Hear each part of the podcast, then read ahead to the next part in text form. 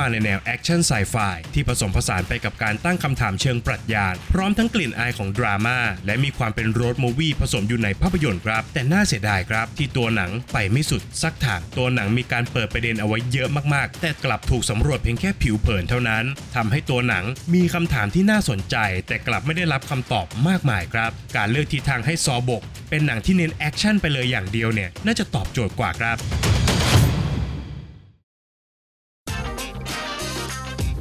Welcome to Filment Podcast สวัสดีครับ ยินดีต้อนรับเข้าสู่ฟิเมนรีวิวนะครับ และภาพยนตร์ที่เราจะนำมารีวิวกันในวันนี้ก็คือ ซอบก มนุษย์อมตะ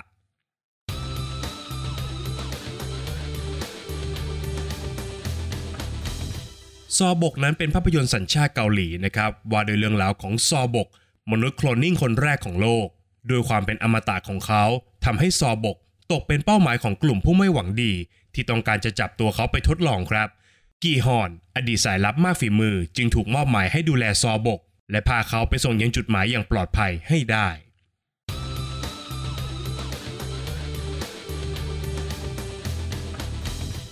จากเนื้อเรื่องย่อของภาพยนตร์อย่างซอบกนั้น น่าจะพอทำให้เราเห็นภาพแล้วครับว่า ภาพยนตร์นั้นจะต้องมาในแนวแอคชั่นไซไฟ ที่ผสมผสานไปกับการตั้งคำถามเชิงปรัชญานะครับ พร้อมทั้งกลิ่นอายของดราม่าและมีความเป็น road movie ผสมอยู่ในภาพยนตร์ครับ ซึ่งก็เป็นอย่างนั้นจริง ๆ นะครับ ตัวหนังมีทุกองค์ประกอบที่ผมกล่าวมานั้นอย่างครบถ้วน แต่น่าเสียดายครับ ที่ตัวหนังไปไม่สุดสักทางครับ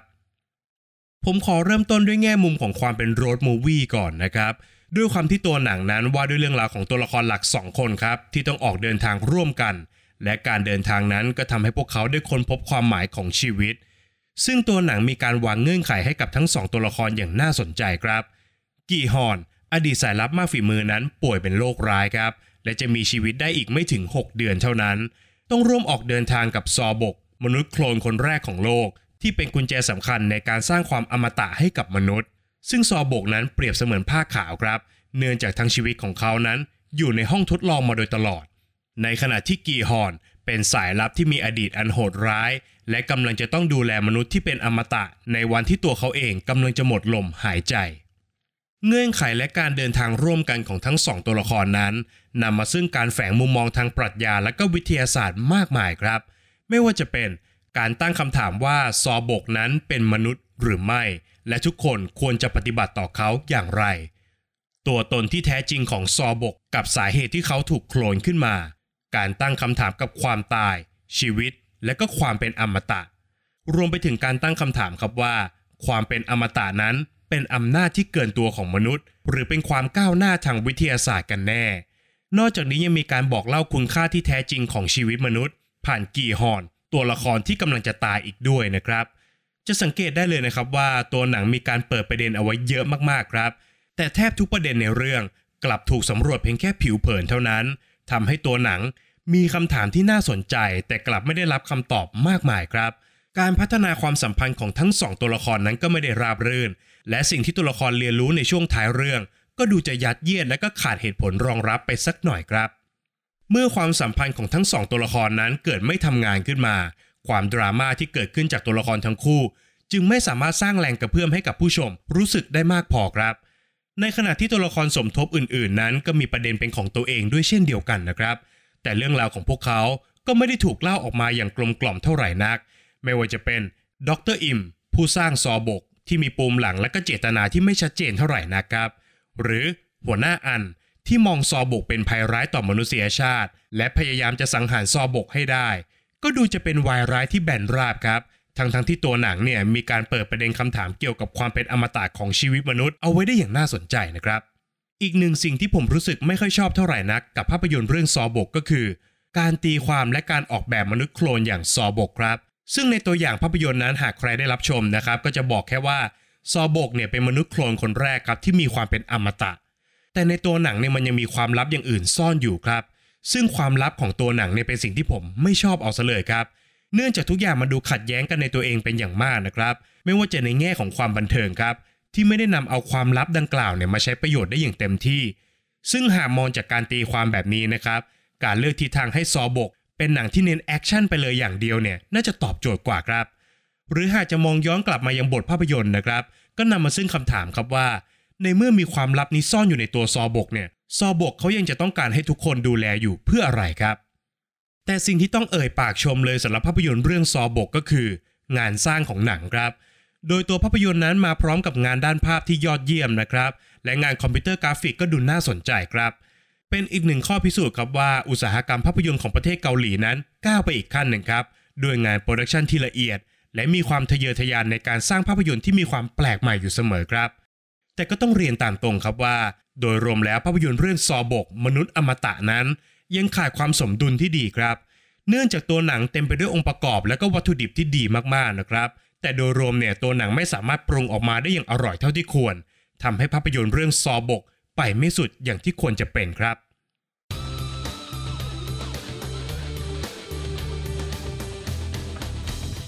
ประเด็นตกผลึกจากภาพยนตร์เรื่องซอบกมนุษย์อมตะที่ผมจะชวนผู้ฟังทุกท่านมาคุยกันในวันนี้ก็คือ ความอมตะ เป็นสิ่งที่มนุษย์ควรครอบครองหรือไม่ วิทยาศาสตร์และก็เทคโนโลยีนั้นเป็นสิ่งที่ช่วยอำนวยความสะดวกให้กับมนุษย์ และช่วยพัฒนาสังคมให้เดินไปข้างหน้าอยู่ตลอดนะครับ ไม่ว่าจะเป็น ยานพาหนะ ยารักษาโรคอินเทอร์เน็ต โทรศัพท์มือถือ หรือแม้กระทั่งการส่งมนุษย์ขึ้นสู่อวกาศครับ แต่แม้ว่าโลกจะพัฒนาไปไกลขึ้นขนาดไหนนะครับหนึ่งสิ่งที่มนุษย์ทั่วโลกยังไม่สามารถพิชิตได้ก็คือ ความตายครับ ภาพยนตร์เรื่องซอบกนั้น พาผู้ชมไปสำรวจแง่มุมหนึ่งที่น่าสนใจของประเด็นนี้ ผ่านมุมมองที่แตกต่างกันของตัวละครต่างๆ ในเรื่อง ที่นำมาสู่ภารกิจปกป้องซอบกครับ เริ่มกันที่เหล่านักวิทยาศาสตร์นะครับ ที่เป็นคนคิดค้นซอบกขึ้นมา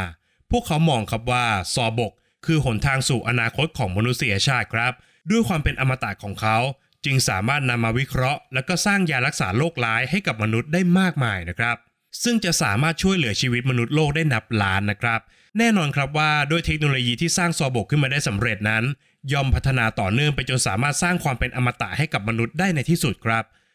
โดยเหล่านักวิทยาศาสตร์เหล่านี้ไม่ได้มองซอบกในฐานะมนุษย์คนหนึ่งเลยครับ แต่พวกเขามองซอบกเป็นเพียงความก้าวหน้าของวิทยาศาสตร์ที่มีชีวิตเท่านั้นครับ ในขณะที่มุมมองของนักลงทุนนะครับ ก็มองถึงอนาคตข้างหน้าครับว่า การที่เขาถือครองอำนาจจากความเป็นอมตะของซอบก จะทำให้เขาสร้างรายได้อย่างมหาศาลจากการขายชีวิตให้กับมนุษย์ ที่มีเงินเพียงพอจะซื้อความอมตะให้กับตัวเองครับอำนาจในมือและการครอบครองซอบกนั้น จะทำให้พวกเขาเปรียบเสมือนพระเจ้าครับ ที่จะสามารถชี้เป็นชี้ตายชีวิตของมนุษย์ทุกคนบนโลกใบนี้ได้ และแน่นอนครับว่ากลุ่มนักลงทุนนี้ก็ไม่ได้มองซอบกในฐานะมนุษย์เช่นเดียวกันครับ แต่พวกเขามองซอบกเป็นเพียงสินค้าที่จะสามารถสร้างกำไรได้อย่างมหาศาลเท่านั้น และมุมมองที่ผมว่าน่าสนใจที่สุดของภาพยนตร์เรื่องนี้ก็คือ มุมมองของหัวหน้าอันครับ หัวหน้าอันนั้นตามล่าซอบกอย่างไม่ลดละนะครับ เนื่องจากเขามองว่าความเป็นอมตะของซอบกนั้น เป็นภัยร้ายต่อมนุษยชาติครับ เพราะว่ามนุษย์นั้นต้องการเอาชนะความตายมาโดยตลอดนะครับ ซึ่งการที่มนุษย์มีเพียงคนละหนึ่งชีวิต และมีความตายเป็นจุดสิ้นสุดนั้น จะทำให้มนุษย์ทุกคนนั้น ใช้ความตายเป็นแรงขับเคลื่อนสำคัญ ในการตามหาความหมายของชีวิตครับ ดังนั้นหากมนุษย์ทุกคนบนโลกเป็นอมตะนะครับ พวกเขายอมขาดแรงผลักดันในชีวิต ขาดพลังในการตามหาความฝัน และไม่มีแรงจูงใจจะให้ประสบความสำเร็จในชีวิตครับ นอกจากนี้ตัวหนังยังขยายประเด็นดังกล่าวเพิ่มเติมอีกนะครับว่า สัญชาตญาณของมนุษย์ทุกคนนั้นจะมีความกลัวตายอยู่เสมอนะครับ นั่นจึงเป็นสาเหตุให้มนุษย์ทุกคน ไม่ทำอะไรที่ล้ำเส้นของตัวเองจนเกินไปครับ แต่หากมนุษย์ทุกคนเกิดหมดความกลัวในจุดนี้ขึ้นมาเนี่ย มนุษย์ก็ย่อมจะเหลือแต่กิเลสครับ ทำให้สังคมของมนุษย์นั้นจะเสื่อมโทรมลงอย่างรวดเร็วครับ มนุษย์จะป่าเถื่อนและก็ไร้กฎระเบียบ เพราะมนุษย์ทุกคนเนี่ยไม่มีใครกลัวตายอีกต่อไปครับ ซอบกจึงถูกมองเป็นภัยร้าย ที่อาจจะทำให้มนุษย์โลกล่มสลายในที่สุดครับ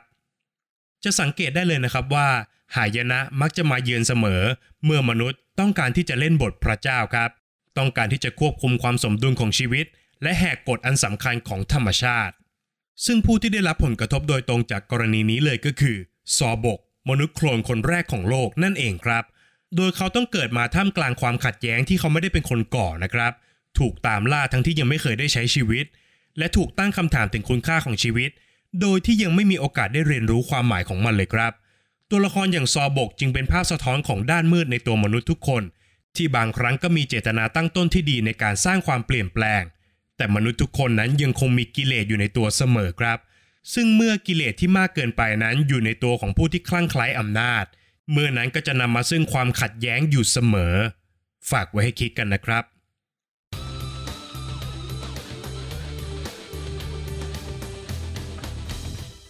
และก็มาถึงช่วงการให้คะแนนของภาพยนตร์กันแล้วครับ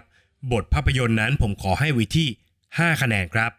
บทหนังมีความพยายามจะผสมผสานหลายอารมณ์เข้าด้วยกันนะครับ ทั้งแอคชั่นดราม่าและการตั้งคำถามเชิงปรัชญาครับ แต่น่าเสียดายครับที่หนังยังปรุงทุกอย่างไม่กลมกล่อมทำให้หนังเนี่ยไปไม่สุดสักทางครับ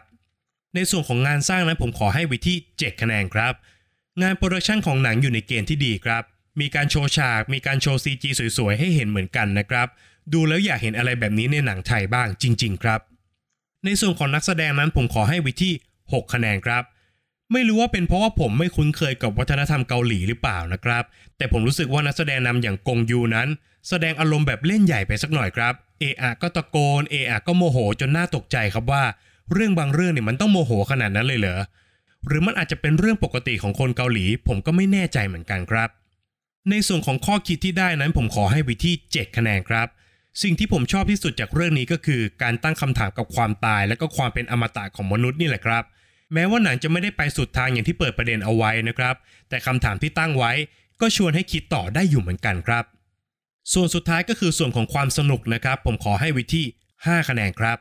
อย่างที่บอกไปเลยครับว่าหนังมีเรื่องที่อยากจะเล่าเยอะเกินไปหน่อยครับ เลยทำให้หนังเนี่ยมันไปไม่สุด ทั้งที่มีวัตถุดิบที่ดีมากๆนะครับ เรียกได้ว่าน่าเสียดายทีเดียวครับ จากคะแนนทั้ง 5 ส่วนนะครับหารเฉลี่ยกันออกมาแล้วทำให้ภาพยนตร์เรื่องซอบก มนุษย์อมตะ ได้คะแนนจาก Filment ไปอยู่ที่ 6 คะแนนครับ